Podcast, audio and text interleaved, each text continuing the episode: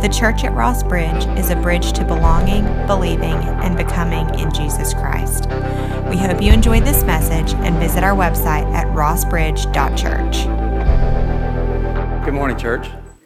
I'm very excited to be beginning this new series with you.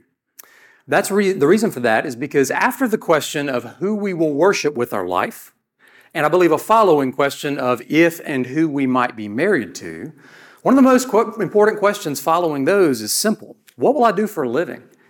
We're left to figure out what are we good at? What are we passionate about? And then what could enable us to earn a living? What would someone pay us to do? And what would be the quality of that living? And every, every age of life asks this question. Children, when they're very young, they begin kind of trying out, putting on costumes of future occupations because they're envisioning what they might do. High school students, when they're thinking about life after high school, they wonder, will I begin just get a job or will I just apply to college or will I seek vocational training or an apprenticeship of some kind? Then adults, whether young adults or even middle-aged adults, sometimes will continue, consider a career change, going back to school sometimes in the middle of life to change things altogether. People that are approaching retirement in the next 10 years begin to wonder, what am I going to do with my time when my career is not demanding 40 plus hours a week from me. And then even senior adults in their golden years may say, Do I have anything left to contribute that's meaningful to the world? This is an important question. It's not just important because it's an existential question that we all want that sense of clarity, but it's also very important because of the amount of time that you will spend in your vocation. In this article from January, 20, uh, January 9th, 2023, the average American works about 2,000 hours a year. That means about 90,000 hours across your career. That's one third of your life on average. You spend the other one third sleeping. That's a significant amount of time, or one of the other thirds sleeping. That's a significant amount of time to spend on your job. So it's a very, very important question. Well, a couple of, a couple of months ago, I read a book called the Way We Work How Faith Makes a Difference on the Job by Dr. Dan Boone, one of my favorite authors. And that got me to thinking about our church and those who visit our church that if that's how much time we spend in our careers, then we would be well served to ask the question what does Scripture have to say to us? What constructive critique or wisdom does the Bible give us for understanding the purpose of our work in light of God and in service to our neighbor? And I'm eager, beginning today and the following four weeks, to look at a variety of biblical teachings around this very important subject. But we're not beginning today just by looking at Scripture. I want us to begin by reading the text of our culture. Because movies, songs, shows, ads all tell us a message. How do we get by with less work? How can we seek to get rich quickly?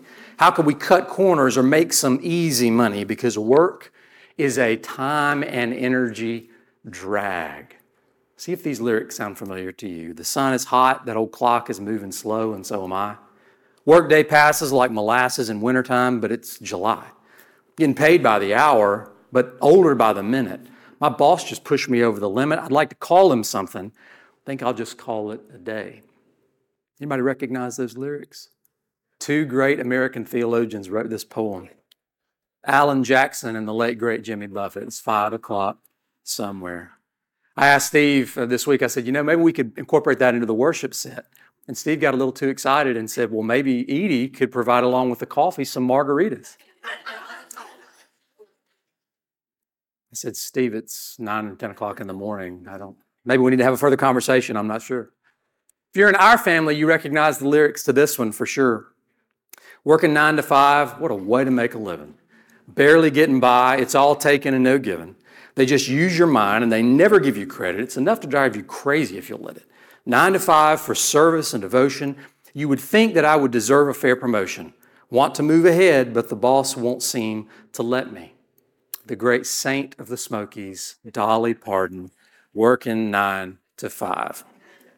Message is real clear. Everybody hates their job. Nobody wants to work, and therefore the purpose is to do as little of that as you can to get the maximum amount of gain so that you can get back to a life of ease and rest and recreation and fulfillment. Well, you may be surprised to hear from me that the Bible actually brings that same exact message.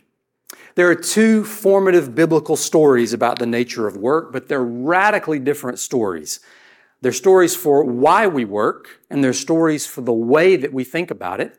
And they're both found in the book of Genesis, one in chapter 2 and one in chapter 3. The story of Genesis chapter 2 is one of God's continued creation. The story of chapter 3 is the initiation of God's redemption, and both of them touch foundationally on the subject of human work.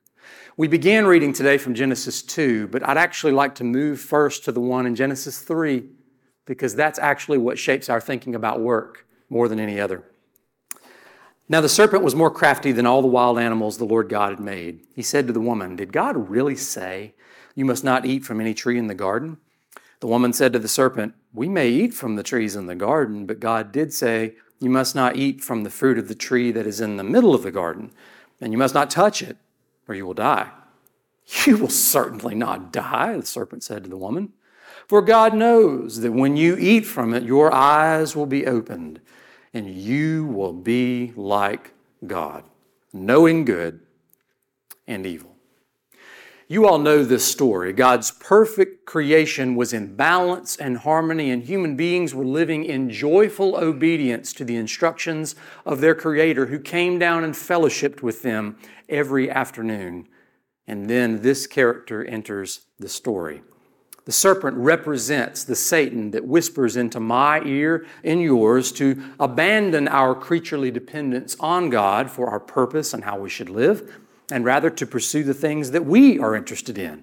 And here, the, the man and the woman, Adam and Eve, decide that they want to pursue their own preferred future. They take the bait, they disobey, they break God's law. And when God comes down later that afternoon to walk with him, God finds them scared and hiding, ashamed of their nakedness. And God begins to delve out consequences for what they've done. God begins with the serpent. God moves to the woman and then to the man. And when he speaks to the man, he says, Because you listened to your wife's voice and you ate from the tree that I commanded, don't eat from it. Cursed is the fertile land because of you. In pain, you will eat from it every day of your life. Weeds and thistles will grow for you, even as you eat the field's plants. By the sweat of your face, you will eat bread until you return to the fertile land, since from it you were taken. You are soil, and to the soil you will return.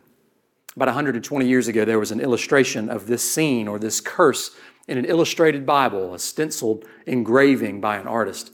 And you can see there Eve in the left hand part of that image, who is, has her hands and lap full with raising Cain and Abel. And she's looking over at her husband, whose face is downcast as he begins to turn the soil, trying to provide food for his family. It doesn't look like a joyful moment for Eve or for Adam.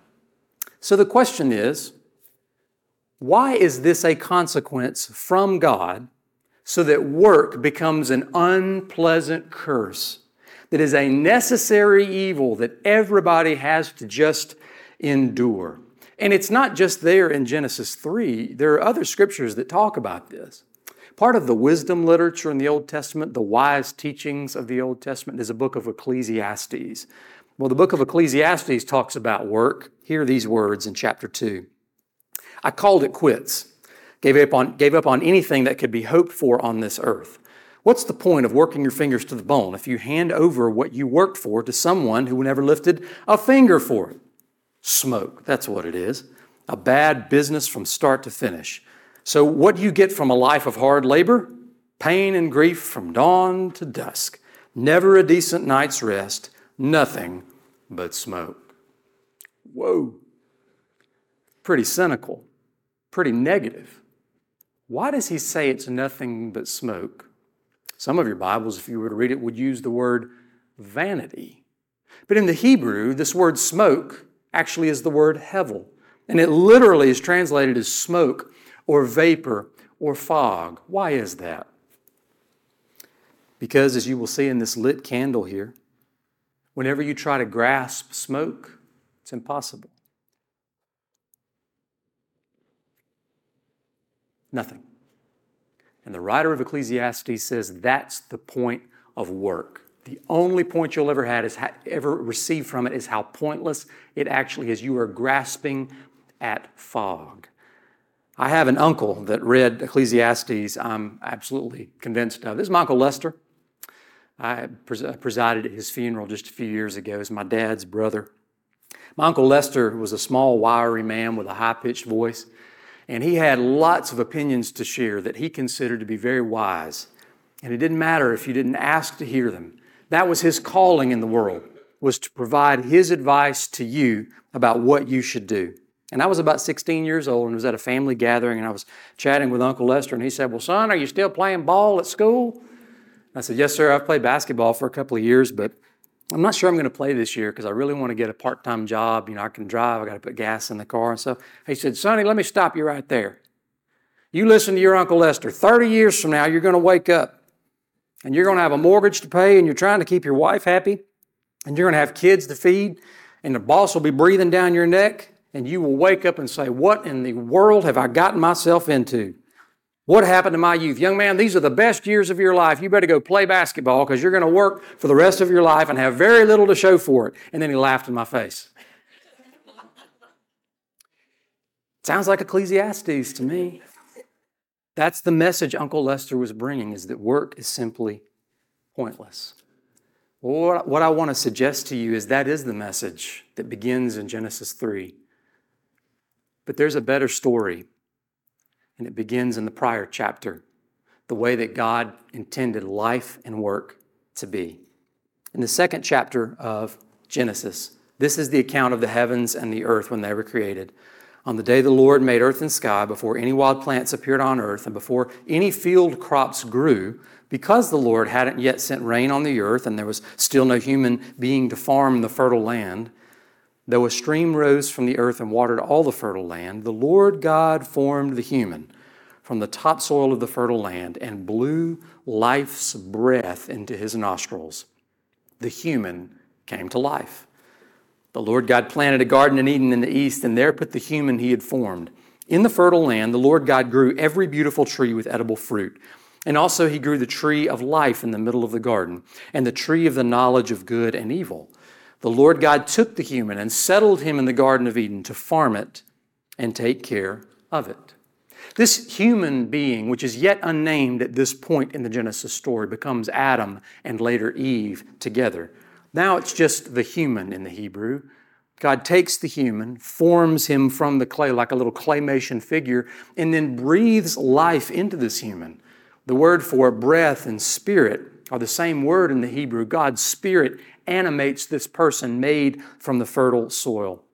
I love the language of Hebrew when it talks about the man became a living being. Some of your Bibles may use another phrase, the person came alive or the human came to life. That word in the Hebrew is a word called nephesh. And the word nephesh literally means throat. It means throat. And in the Bible, this describes the total living of a person. A living, embodied soul is a nephesh. And the imagery here is that God breathes God's Spirit and the vulnerable part, life giving part of a person, where all of the blood flows, where all of the air passes through, that which can make us vulnerable to physical danger when our neck is in the noose, as we say. God makes the nephesh and he comes to life in this 1600s rendering of the creation of Adam, which looks a little bit like Michelangelo's creation of Adam in the Sistine Chapel, God there with a garden behind God and a mound of fertile topsoil in the back part of the image is reaching out to bring the first human to life. And God will breathe into his lungs the breath of life. And this clay becomes a nephesh, having received a gift of life from God. And God takes him and turns and places him in the garden and gives the world's first occupation to help the plants grow for food. What's the difference between the gardening that Adam is cursed with in Genesis 3 versus the gardening he's created to do in Genesis chapter 2? It's both gardening, both bringing forth the harvest of the earth so that human beings can share and thrive with food. The difference is that in Genesis 2, Work is not the result of sin in the world.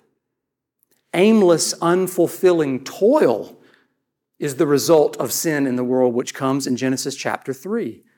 In Genesis chapter 2, the human saw his work as a gift from God, a divine purpose. God would meet his needs because his life came from God. He's a living being because of God's creative work in his life. He would have all he ever needed there in the garden. God would provide and meet every need. But in Genesis 3, your eyes will be open, the serpent says, and you will become like God you'll be able to secure your own future.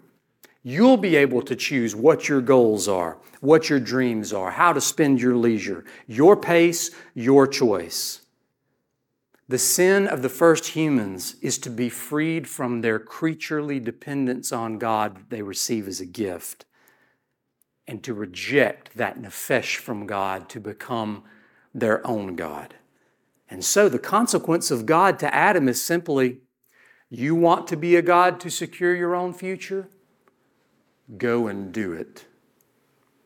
And now Adam is representative of humanity, is destined to rely upon his own willpower, inertia, all of that to secure his own future. So, how in the world do we today get back to Genesis 2 we live on the side of Genesis 3, and we live in a world, and some of, us, some of you, when I was describing people who hate their jobs, you weren't laughing. Because you really wonder what purpose you have in the work that you're doing. How in the world do we get away from Genesis 3 and back to Genesis 2? What I want to suggest to you today, just the first sermon in this series, is, very, quite simple. We do not follow the first Adam, we follow the second Adam. The Apostle Paul wrote in Romans chapter 5 just as through one human being sin came, sin came into the world and death came through sin, so death has come to everyone, since everyone has sinned. But the free gift of Christ isn't like Adam's failure. If many people died through what one person did wrong, God's grace is multiplied even more for many people with the gift of the one person, Jesus Christ, that comes through grace. Please don't miss the fundamental difference that that can make in the way that you enter your life and work. It is a profound perspective shift that begins with graciousness and gratitude having been received is expressed back to God and in service to our neighbor. So, tomorrow, many of you are going to get up, get dressed, have your coffee, and you're going to go to work. And whether that's a classroom or a cubicle or you're working from home or on the road, wherever that is, the phone is going to have to be answered, the text message will have to be acknowledged, emails will have to be replied to, meetings are going to have to be attended, travel is going to have to be arranged.